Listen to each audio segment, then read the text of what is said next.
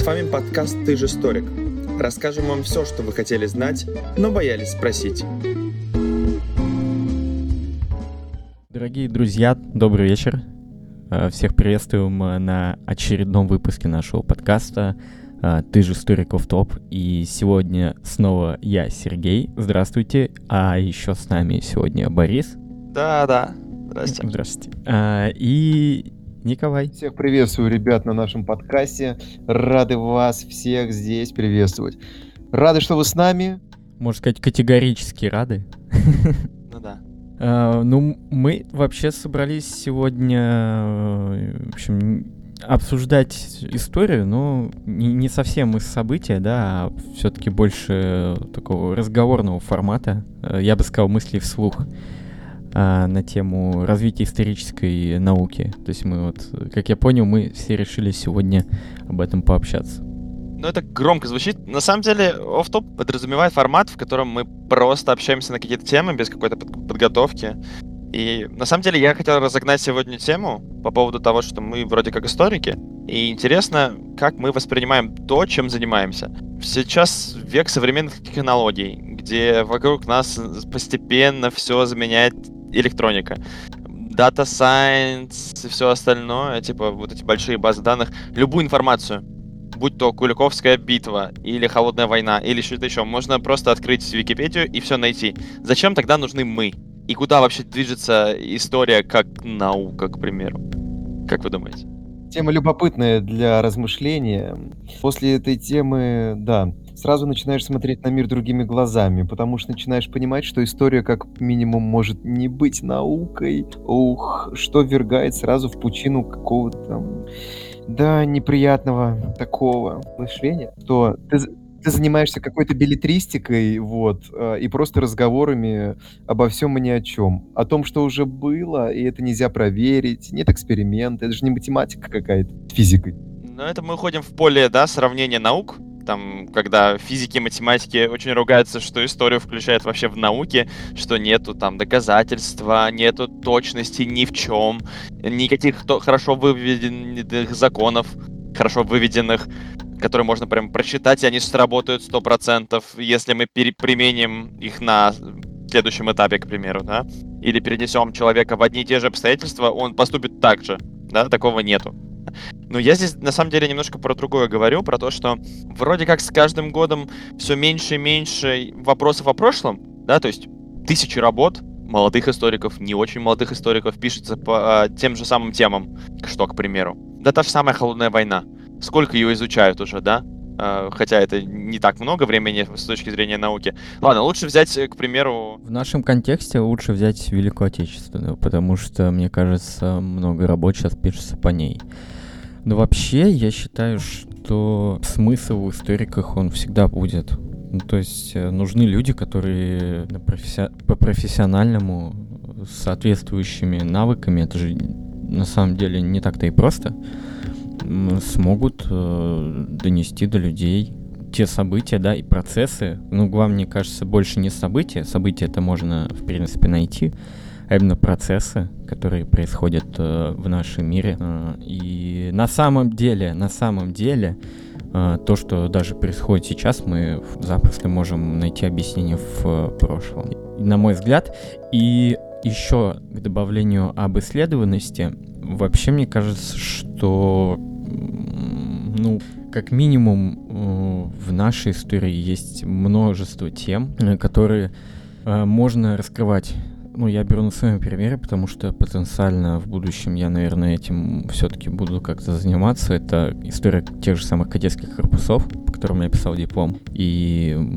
ну, эта тема объисследованная, ну, недостаточно еще. То есть есть, конечно, работы, да, а, но там есть где разгуляться. То есть эта тема в нашей стране обороты набирает, с учетом того, что у нас, в принципе, военное образование сейчас как-то ну, больше на подъем, особенно, особенно а, тот факт, что у нас целая россыпь кадетских корпусов появляется. А, а в Москве их а, было, по-моему, более 20. Ваш покорный слуга, кстати, является одним ну, выпускником одного из, из таковых. Сейчас как-то это в кадетские классы все перевели. А, ну, та же самая юнармия, это же военное образование, только ну, уже чуть по-другому. То есть э, это, это в качестве такого примера того, что на самом деле э, тему еще вполне достаточно. И мне кажется, этому способствует и развитие самой исторической науки, да, появление каких-то новых э, исторических дисциплин, субдисциплин, которые позволяют э, на историю посмотреть все-таки чуть-чуть по-другому, под другим э, углом. Да, но мне кажется, можно было бы еще сказать о том, зачем нужны историки в наше время. Да мне кажется, они будут нужны в любое время, не только потому, что они могут что-то правильно, красиво, лаконично и легко подать и рассказать касательно вот тех процессов там мировых и так далее. Но мне кажется, они нужны, во-первых, для того, а, чтобы бороться с такой э, жуткой заразой, как мифология.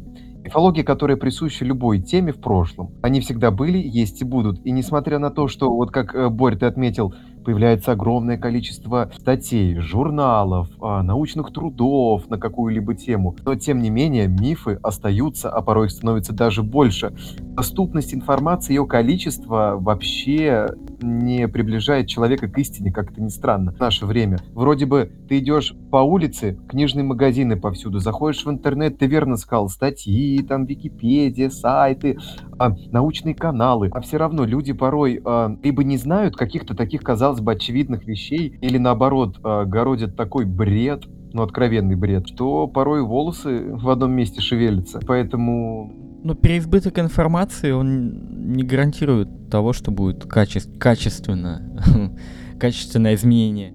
Вот я хотел об этом поговорить, да.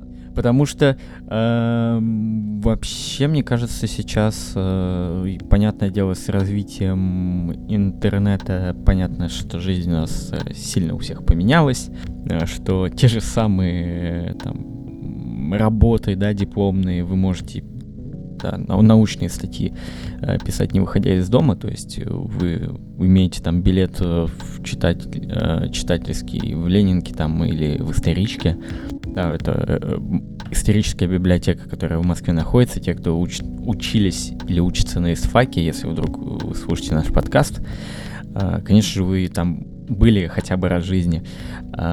Информации много. Ни разу в библиотеке не... Все, все бывает в первый раз. Я на самом деле в Ленинке был один раз, и то потому, что нас привели туда как на экскурсию по учебе. Мы тоже там на мероприятии. А так ни разу, просто потому что вся инфа по моей теме, которая очень связана с современностью, да, там внешнеполитические отношения между Россией и Германией на современном этапе, да даже то, что я писал там на этапе Гельмута Коля, это все, все интернет. Да, это все доступно все документы, все работы, которые есть в открытом доступе, и мне просто не нужно идти в Ленинку, потому что все есть здесь. В отличие от моих родителей, которые вынуждены были ходить в библиотеки и действительно писать какие-то работы там внутри. Ну там, кстати, располагающая атмосфера для написания сейчас. Это безусловно, да. Я не знаю, может быть, я э, человек, у которого есть проблемы с концентрацией там, дома, ну, отвлекающий фактор, понятно. А, мне почему-то вот именно в, сидя в, там, в библиотеке в тишине, вот прям как-то вообще по кайфу все это делать. Это да. Вот. А, единственное, что это просто мне далеко ехать. Это, это вот единственная такая О, преграда и проблема. Это тоже одна из преград. Это реально сложно. А вот то, что Коля отметил, я хотел немножко назад вернуться на, назад к историкам. Вот что историки развенчивают мифы, но мы последнее время очень много видим историков, которые не то что развенчивают мифы, они наоборот их завенчивают э, в отношении той же самой Великой Отечественной войны. Приукрашивают, я бы так сказал. Ну вот нет, я бы именно сказал, что они создают новую мифологию, только уже псевдонаучную. То есть она звучит из их уст как наука, и они даже иногда соглашаются. Да, э, подвиг условных 28 панфиловцев — это миф. Но этот миф нам нужен для наших там идеологических целей. То есть человек, который имеет докторскую степень, который защищал кандидат, э, защищал докторскую работу, если не ошибаюсь, он же не кандидат наук, по-моему, докторскую. Собственно, он с трибуны говорит, что миф, когда он работает на пользу идеологии, это хорошо. И таких много э, историков, которые называют себя историками, которые позиционируют себя историками, и они э, привносят все больше и больше мифов в, в это пространство. Ой, верно. Потому что, ну, если ты, как помнишь, э, наверное, когда проходил, в свое время там был ковариате, там, вот, существовала такая мысль, когда-то в свое время, она появилась отнюдь не сейчас, что история во все времена — это орудие в руках государства, пропагандистское орудие, которое позволяет в нужном контексте, в нужной форме обертки преподать и преподнести как надо большинству и населению ту или иную идею. Как ты верно отметил, идеологию. Как там Ленин говорил? Продажная девка империализма? Оу, oh, yeah. По-моему, так. Ленин жил, жив и будет жить. Да, я с тобой тоже согласен, безусловно, что история во многом работает на тот режим, который есть. Это мы прекрасно видели во время тоталитарных режимов. Не только там Советский Союз, да, где-то можно спорить, тоталитарный, авторитарный, но в данном случае диктаторских режимов, э, что переписанная история, обращенная вспять. Потом, когда его не стало, этого режима, но его образ остался выгоден, то и, соответственно, история, она тоже вынуждена лавировать в этом образе. Но здесь, мне кажется, что нас рано или поздно посетит то, что посетило СМИ. То есть, э, особенно в нашей стране, долгое время были государственные СМИ, даже уже после того, как закончился этап 90-х, да, когда были прям полные свободные СМИ, э, там Березовский владел ОН... ОРТ, когда Гусинский владел НТВ и всеми такими, когда люди могли говорить с эфиров то, что до сих пор не могут говорить даже уехавшие из России журналисты, которые работают где-то там в Европе, потому что слишком страшно. Но сейчас появляется все больше и больше маленьких э, организаций, которые пишут на важные темы, раскрывают важные вопросы и не боятся. Э, ну, может быть, боятся, но все равно говорят. И с историками то же самое. Чем больше будет раскрыто документов, чем больше будет появляться информации, тем меньше будет палок и в колеса вставляться государством, и тем меньше будет во всем этом идеологии. Но здесь даже интересней вот будущий современный историк. Вот пройдет, ну, не знаю, 50 лет. И когда все эти базы данных со всякими этими источниками станут еще доступнее. Тебе не нужно даже будет искать какую-то специальную научную литературу. Все это будет делать за тебя нейросеть обученная специально выискивать из э, каких-то научных произведений прям цитаты или какие-то самую важную информацию. И что в этом смысле будем делать мы? Если за нас, в принципе, это сможет делать машина. Преподавать. Учить эти машины. А, ну, нет, а на самом деле, вот если так... А, я объясню. Ну ладно, я думаю, Коля, давай сначала ты свою мысль, потом я. Благодарю. На самом деле, то, что эта машина будет давать огромное количество информации, правильно отвечать на поставленную задачу, а само знание фактов еще не говорит о том, что ты историк. И то, что ты знаешь там миллион дат, ты их нашел, миллион цитат, ты их раскопал, это еще ни о чем не говорит. История, она заключается во многом, как мне кажется, в причинно-следственных связях. Машина не сможет тебе а, объяснить эту цепочку, это не математика и не физика, где машина может вычислить формулу, пример, показать тебе цепочку всех этих действий, как пришли к, этому, к такому ответу в задаче. Вот, поэтому и нужны будут историки, которые смогут правильно раскрыть эти причинно-следственные связи. И потом, как известно, объективность в истории, она очень такая вещь а, хитрая. Ну, всю историю знать невозможно. В прошлом жили миллиарды людей, которые о себе ничего не оставили, как минимум. Мы можем только предполагать, а, чем они дышали, а, что чувствовали, о чем мечтали. Мы не можем залезть к ним в голову. Много узнать мы не в состоянии. Машина не сможет это узнать. Это останется тайной. Все будет рассчитано исключительно на нашу интерпретацию, нашу интерпретацию, которая покоясь на причинно-следственных связях, анализе источников. То, что ты прочитал и не знаешь, что стоит за этим словом, за этими терминами, за той обстановкой, которая была в то время, ты не сможешь воссоздать более полную, четкую, конкретную картину происходящего. Вот в чем проблема. Хотя ты не сможешь ее полностью, полностью настоящую картину создать, но ты можешь приблизиться максимально. Вот историк для того и нужен, чтобы... Э, это когда мы смотрим в камеру с вами, да, ребят? Ну, чтобы делать изображение в экране четче, мы на фотоаппарате крутим объектив, вот, чтобы изображение было четким. Вот так и историк, он помогает этот объектив его произошедшего правильно поставить, положить в нужную цепочку, чтобы разглядеть ушедшую эпоху более понятно. Слушай, ну я бы даже уточнил немножко. Получается, ты имеешь в виду, что во всей этой работе важно не то, как мы, как мы переставляем факты, да, и как мы их смешиваем, а все-таки, ну, грубо говоря, какая-то наша точка зрения, которая может отличаться от тех, кто уже высказан, от тех, что уже высказаны были, и э, какой-то иной взгляд на вещи. Правильно я тебя понял? Конечно, потому что это не физика и не химия. Здесь а, есть прос простор для чувств, для эмоций, он всегда остается. И в истории всегда будет присутствовать а, не просто наше мнение, а наше представление, наш образ, который у нас в сознании зиждется о том происходящем. Грубо говоря, спроси каждого из нас сейчас, как мы себе представляем а, средневековую Германию, какой-нибудь средневековый замок. И вот сейчас у нас с вами в голове что-то всплывает, что-то там выстраивается, какие-то ассоциации. Но понятно, что это к реальности мало имеет отношения, оно далеко от него, оно, потому что мы в этом разбираемся мало и мало в этом копали. Ну да, я в принципе согласен. Тогда у меня есть еще один мы вопрос. можем немножко. Мне кажется, хочу завершить. Э, Мгм. не знаю. Мне кажется, что история это багаж опыта человечества, того, как он, того, как человечество справлялось с различными вызовами, задачами, какими-то катаклизмами, которые возникали, будь то природные, будь то войны и так далее. Вот, а, глядя на то, как они решали эти проблемы, лично я, я задумываюсь, «Хм, вот они решали эти проблемы так, вели себя так. Хм, Значит, я тоже могу в подобной ситуации прибе- перебегнуть к этому опыту, особенно если он удачный опыт. Вот. А, но, как говорится, сколько людей, столько и мнений. Вот, мы, получается, ищем сейчас с тобой э, какое-то применение истории. То есть, как ее можно использовать. Да, то есть, ос- там, основываясь на ее опыте, мы можем предположить будущие модели, да, как это может произ- развиваться. Мне кажется, что, ну, если мы заговорили о будущем истории, то, ну, на основании опыта, который э, предложил нам Боря, это нейросети, они могут э, вполне, ну, безусловно, выполнять отлично вспомогательную функцию для историка. Но, то есть, э, ну, на примере Коли э, с средневековым замком, это, конечно же, показать, да, показать, как этот средневековый замок выглядит. На мой взгляд, вот нейросеть справится на основании тех там данных, может быть, графических каких-то источников, которые у нас э, могут изображать, да, Ну, да. чтобы использовать это в качестве инструмента для того, чтобы люди могли увидеть.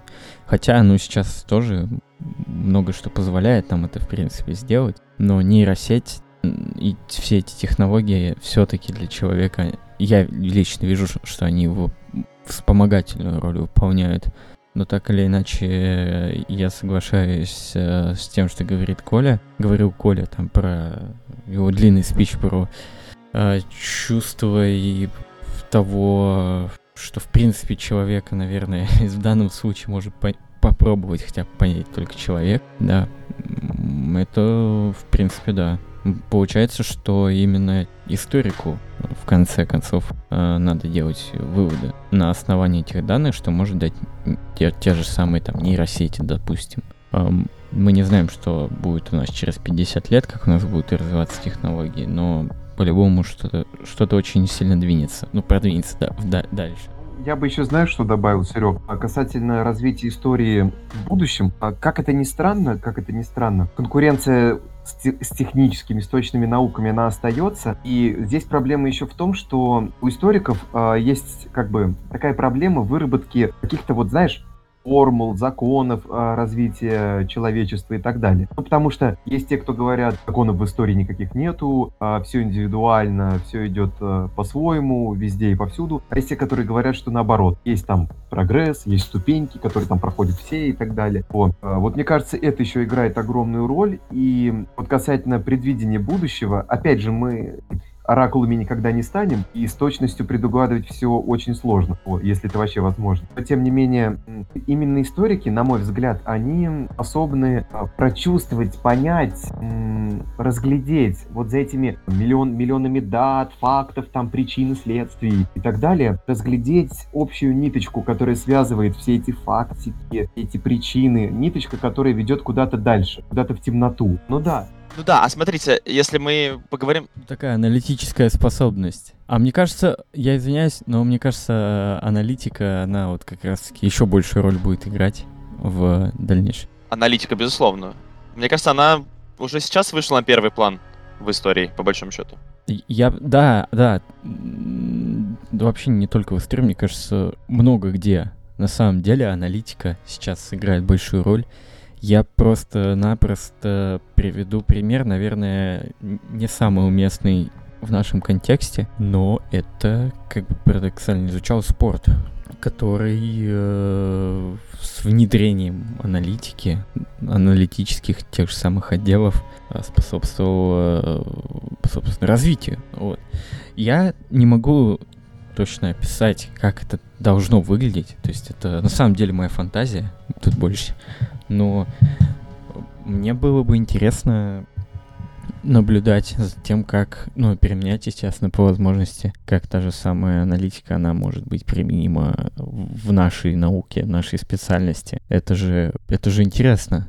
Здесь просто у нас есть маленькая а, проблема вот касательно с применением. Просто история, она очень эм, находится на тонкой грани и границе эм, с эмоциями, с чувствами, с моралью, ценностями, вот с этой вещью. И поэтому э, тяжело и заниматься, потому что мы все люди, и мы придерживаемся каких-то взглядов, принципов и так далее. И поэтому здесь играет роль интерпретация. И потом, э, зачем нужна любая наука, и в том числе история, вот опять же, для какого-нибудь простого обывателя, который этим не занимается занимается. А, потому что знание фактов ему никак не поможет. Практическая значимость а, от их знания нулевая в, бы, в быту, я имею в виду. Э, на самом деле им просто хочется знать, как, а как было. А, ну, типа, как было раньше.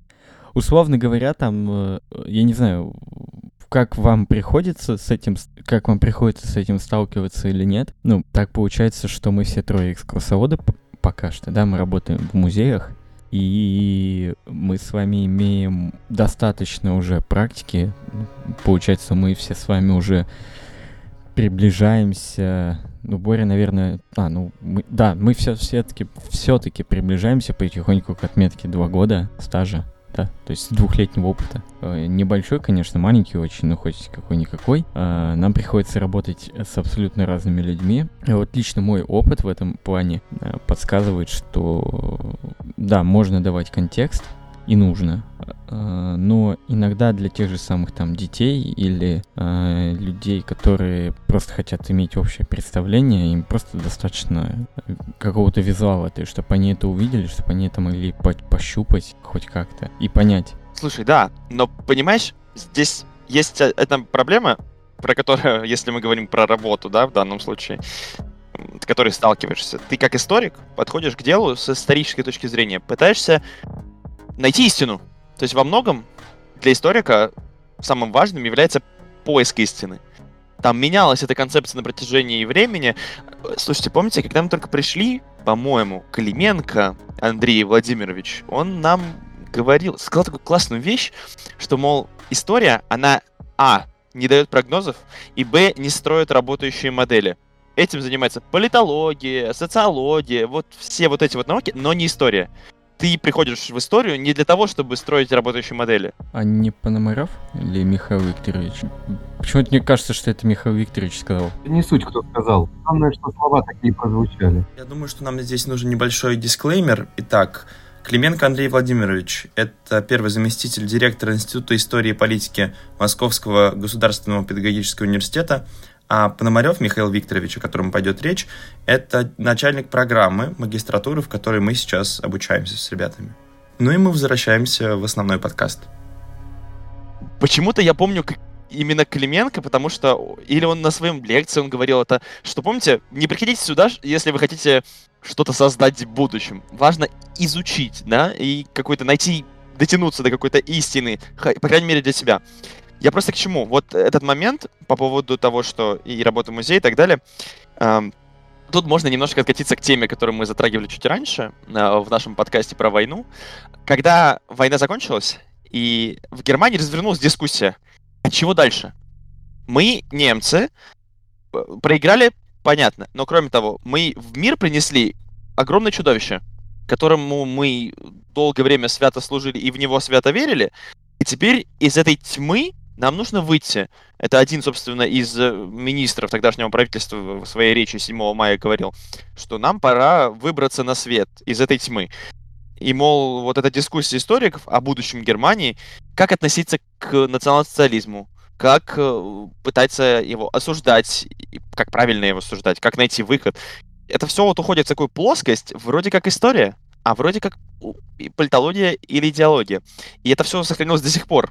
Понимаете, вот настолько острая тема война, особенно для нашей страны, но поскольку то место, в котором мы работаем, является сейчас, по сути, центром, э, посвященным той войне. Э, начиная от того, какие люди к нам приходят, заканчивая тем, какое количество э, денежных средств, средств наполняется, направляется на работу всего, что находится внутри. И мы, по сути, такая главная идеологическая единица. И в этом есть свои проблемы у нас есть рамки, в которых мы должны работать. И рассмотрение того или иного процесса э, разных сторон, оно может вызывать неприятие руководства, назовем это так. Ну, это нормально. А, и тут сложно сказать, хорошо или плохо, просто это факт. Да? Тут мы безоценочно говорим, что это вот так. Да также на самом деле, несмотря на то, что есть люди, которые... Э, вообще, несмотря на вот, вот эти ограничения, связанные, да, с, э, с идеологическим фактором, э, тем не менее, мне кажется, все равно, то есть нельзя избежать того, что э, не, часть специалистов, они все равно будут э, действовать в русле именно исследовать, не создавать в рамках э, типа идеологии, а, ну, как, как мы уже сказали, докопаться до истины. То есть, как оно было. Ну, да, условно говоря. Ну да, вот это копание истины. И в будущем вот вопрос, насколько копание истины останется актуальным? Или все-таки вот это построение моделей, к которому все сейчас тянется, оно будет преобладать? Мне кажется, мне кажется оно всегда будет актуальным. Ну да. Эм, мне кажется, вопрос, ну, сам по себе, вопрос по своей природе, он двигает. Потому что если ты не задаешь вопросы, ты ну, не сомневаешься, ты, не, ты, ты все, ты стал на месте, на месте. Это стагнация, ты не развиваешься. Как только, э, даже, я не знаю, это на уровне каких-то бытовых вещей. Если ты э, не ставишь себе вопрос или проблему, то это как бы вакуум, и все. И за этим ничего не следует. Ну да, я здесь тоже полностью согласен. То есть это еще и ум двигается вперед. Потому что да, потому что именно э, некоторые ограни... ограничения, да, и э, те же самые проблемные вопросы, они способствуют э, тому, чтобы развиваться. Иначе бы ничего не было. Ну, вы как все верно вот отметили, касательно ограничений и так далее. Но почему все это останется актуальным-то? Поиск. Потому что хочется как минимум из этих ограничений выйти. И ты начинаешь искать э, ответы, откуда эти ограничения возникли. А есть ли у них слабые места у этих ограничений, как их обойти? А если я через эти ограничения перелезу, через забор, куда идти дальше? Вот сразу вопрос возникает. Ну, перелезу, а дальше-то что? Окажусь в другом заборе? Нет. Поэтому а, всегда люди ищут выход из сложившейся ситуации. Проблемы, они всегда в жизни возникают. Да, каждый день, когда мы просыпаемся. А, бытовые, не бытовые, любые, их много. И, я бы так подкаст назвал, а что дальше?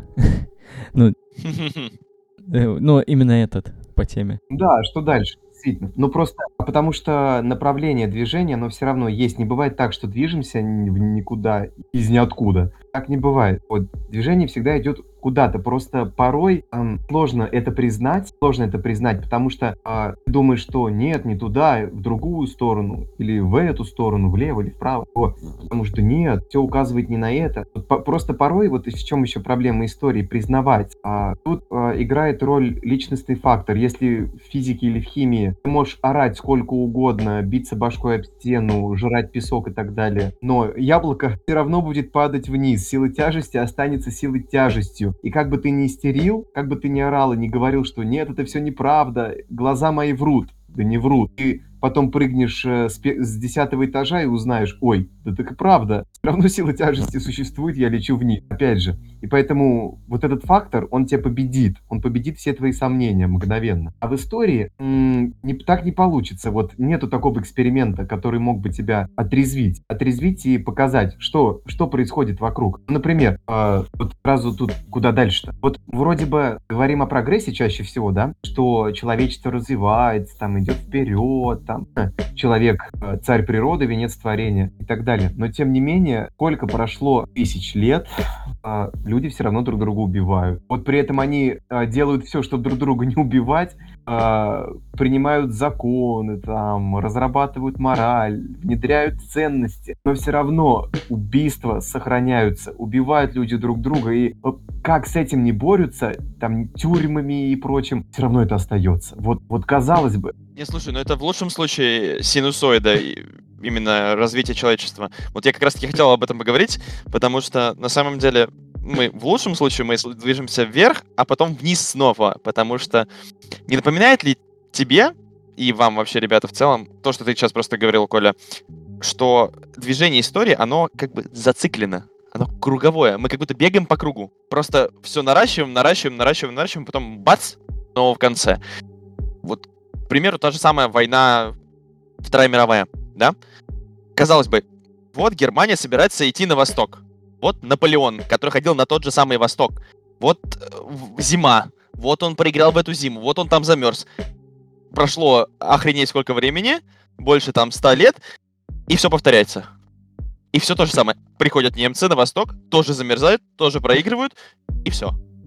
Причем на самом деле, э, что самое забавное, э, Адольф Гитлер э, изначально говорил, что нельзя допускать войну на два фронта, и потом сам, в общем-то, фактически и начинает разрабатывать всю эту тему. И даже генералы, которые говорили, там тот же самый Гудериан, который в шоке просто был от э, того, как, что он увидел карту России, когда ему при, показали дальнейшие планы, что как вот, и он изучал, э, ну, мы, мы по-моему, в первом выпуске об этом говорили, э, можете переслушать, кстати, говоря наш первый самый выпуск про э, Вторую мировую, там, про немецких генералов мы говорили, что готовясь к этим походам, он понимал, что он будет просто тяжелый. И он как раз-таки основывался на опыте изучения э, походов Наполеона и Карла XII, по-моему.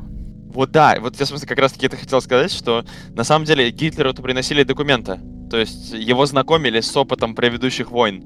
Но это не помешало совершить те же самые ошибки. И на самом деле пример того, что сейчас происходит, да, современная ситуация в Европе. Э, Все больше и больше появляется право радикальных движений.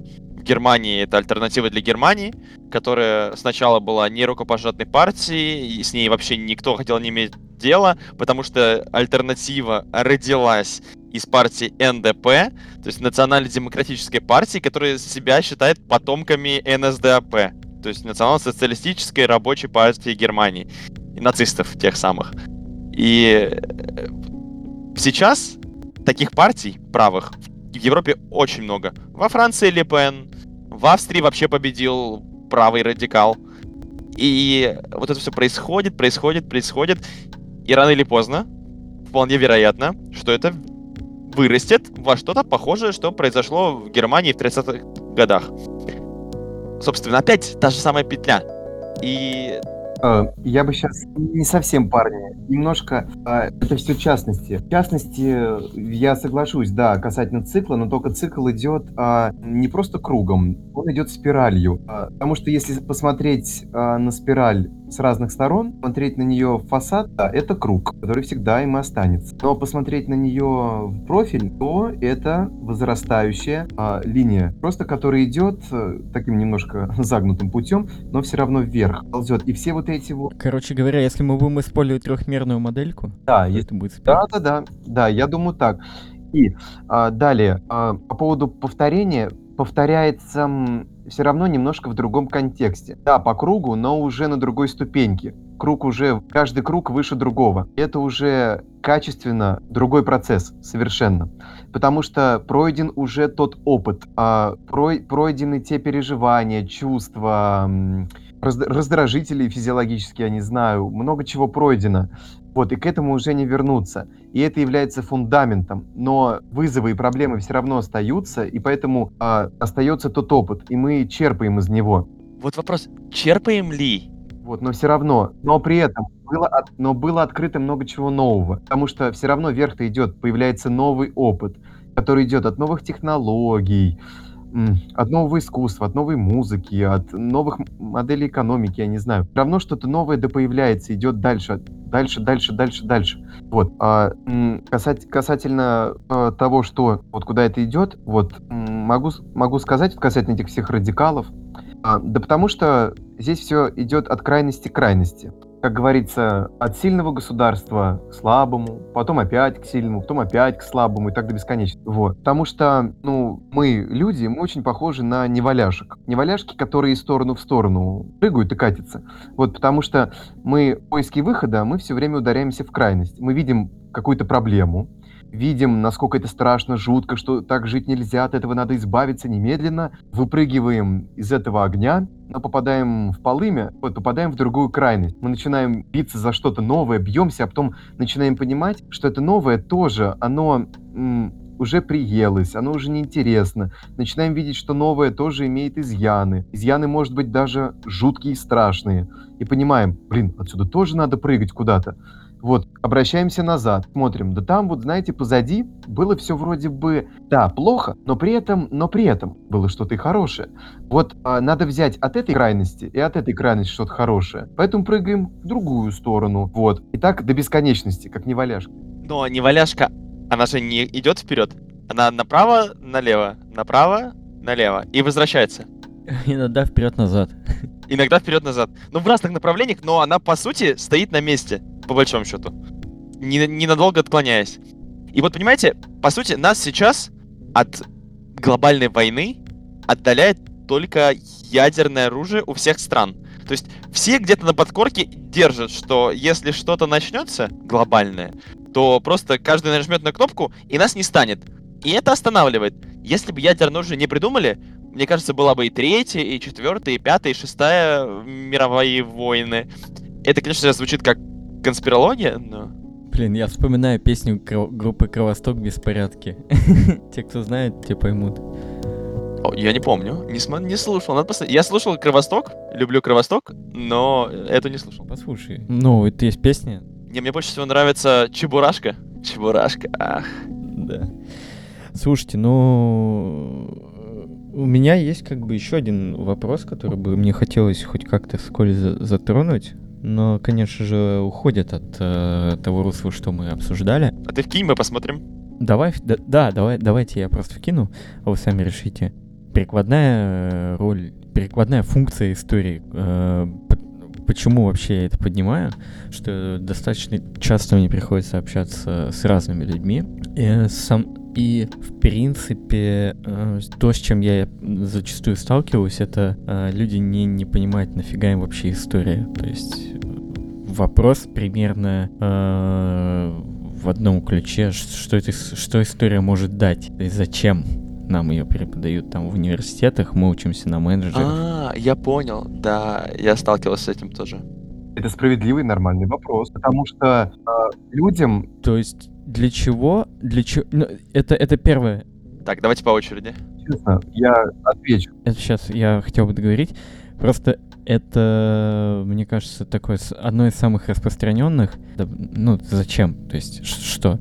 Я как-то раз на собеседов... проходил собеседование, э, ну, то есть я в университетские годы решил устроиться на подработку. Э, и мне женщина говорила, ну что это твоя история, только одни даты и все выучить. Н- ничего вообще. Ничего. То есть меня это поразило, мне пришлось ей объяснять, что, извините, а, я тогда не сформулировал это, но вот лично мне кажется, что а, прикладная функция заключается в том, что на самом деле для любой специальности можно применить историю. А, даже если это не поможет как-то опытом, то хотя бы поможет показать, как это было раньше на примере там того же самого банковского дела, как это дело развивалось, просто сузить. Слушай, да, да банально. На самом деле история, если мы говорим именно вот про такую дисциплину, которую мы там в школе учим, потом в университетах проходим, э, а, общее развитие — это прям вообще не маловажная фигня на самом деле, как оказывается,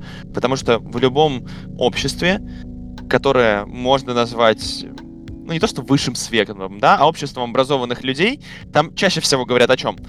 О политике, может быть, про экономику, а может быть про что-то связанное с обществом. Что все и есть составляющей большой истории. И то есть, получается, в любом случае, чтобы поддерживать диалог, тебе нужно хотя бы на минимальном уровне знать историю. Это просто как э, знак качества.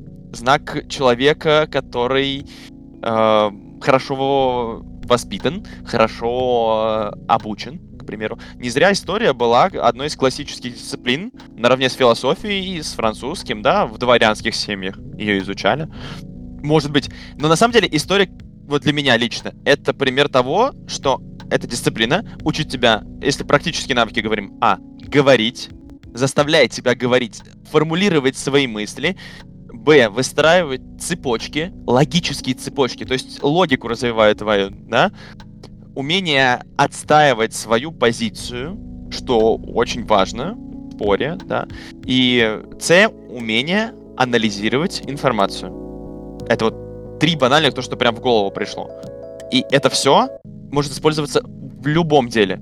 Хоть в банковской сфере, хоть в учительской сфере, хоть в политике, социологии, или ты захотел стать э, рабочим в Яндексе, в Гугле, в Мейле, тебе точно найдется там место, начиная от пресс-атташе, да, с кем-то, кто работает с медиа, маркетологи, э, те же самые э, менеджеры, вообще идеальный вариант. Общение с людьми — это основа любой менедж... менедж... менеджерской работы, собственно. Коняк можно в компанию, в архивы пойти работать как бы, и все. Имея за спиной архивную практику. Ну, это уже, да, это уже, это уже чисто такое историческое приколы. А, да, кстати, а в архивы компаний, да, да. Да. Да даже я говорю, просто в любой сфере, куда ни коснись, история прям может пригодиться, банально, потому что из нее можно вычленить. Там у Коли была мысль, мы его сбили. Не, ну, Борь, все, что ты сказал касательно тех трех вещей, я полностью, полностью солидарен. А, я лично, по крайней мере, сам придерживаюсь такой точки зрения и согласен. Но а, простой обыватель, ну вот общаешься с простыми людьми, а, которые историю ну, не изучали, как-то им было это неинтересно. И им остается это неинтересным, опять же, а, потому что в быту, на практике это не приносит каких-то дивидендов. Вот этот багаж знаний, не зря вот они говорят, даты, история это даты, история это даты. Ну, кстати, тупая формулировка, но тем не менее. Вот. Потому что, ну, знаю я там 20 сражений, 100 королей, там, 500 там каких-нибудь картин э, и художников. Но о чем мне это дает? Я все равно остаюсь э, нищим, грубо говоря, э, дома у меня не убрано, э, у меня в личной жизни все очень плохо и туго, да и вообще я алкоголик и так далее. Чем мне это даст в итоге-то? Чем мне это поможет? Вот, поправить мою жизнь именно материально? Чем? Да ничем в итоге. Поэтому многие смотрят на нее именно вот так вот, с такой, знаешь, материалистской точки зрения, практической точки зрения, что, ну, как бы хлеб заработать знание битвы сражений мне не очень-то поможет. Вот. Потому что я рабочий на заводе, и мне нужно знать, э, как работать за станком. Или я, опять же, какой-нибудь айтишник. Мне нужно уметь правильно создавать программы и не ошибиться в коде. Вот. И знание там всех этих бит, причин этих битв мне не особо-то поможет. Вот. Поэтому многие успешные люди, вот ты, Борис, сказал про высший свет, поверь, многие успешные люди, особенно из высшего света, они порой в истории э, очень тупые. Ну реально, они порой городят такие вещи, что хочется на стену лезть и реально вешать, вешаться и прыгать из окна. Вот. И они просто одеты хорошо с иголочки, э, выбриты у них белые зубы, и они, как ты сказал, умеют разговаривать. Но при этом внутри э, у них какое-то мифологизированное представление о прошлом, которое они услышали из фильмов, из музыки, из игр. Ты, мне кажется, немножко меня не понял. Я, я говорил сейчас... Да, мне кажется, что чуть-чуть по-разному. Да, я говорил не о тех людей, кто не о тех людях, кто много заработал, да? не те, кто какие-то очень сверхбогатые. Да, мы имеем там новых русских, которые заработали свои деньги непонятным путем, и они далеко не самые образованные, далеко не самые умные. Нет, я говорю именно про тех людей, которых мы можем назвать, ну вот просто представителями высшего света уже не очень, образованными и как бы их обозвать-то? Да нет, почему? Почему не можем? Можем. Ну просто да, высший свет, ну да.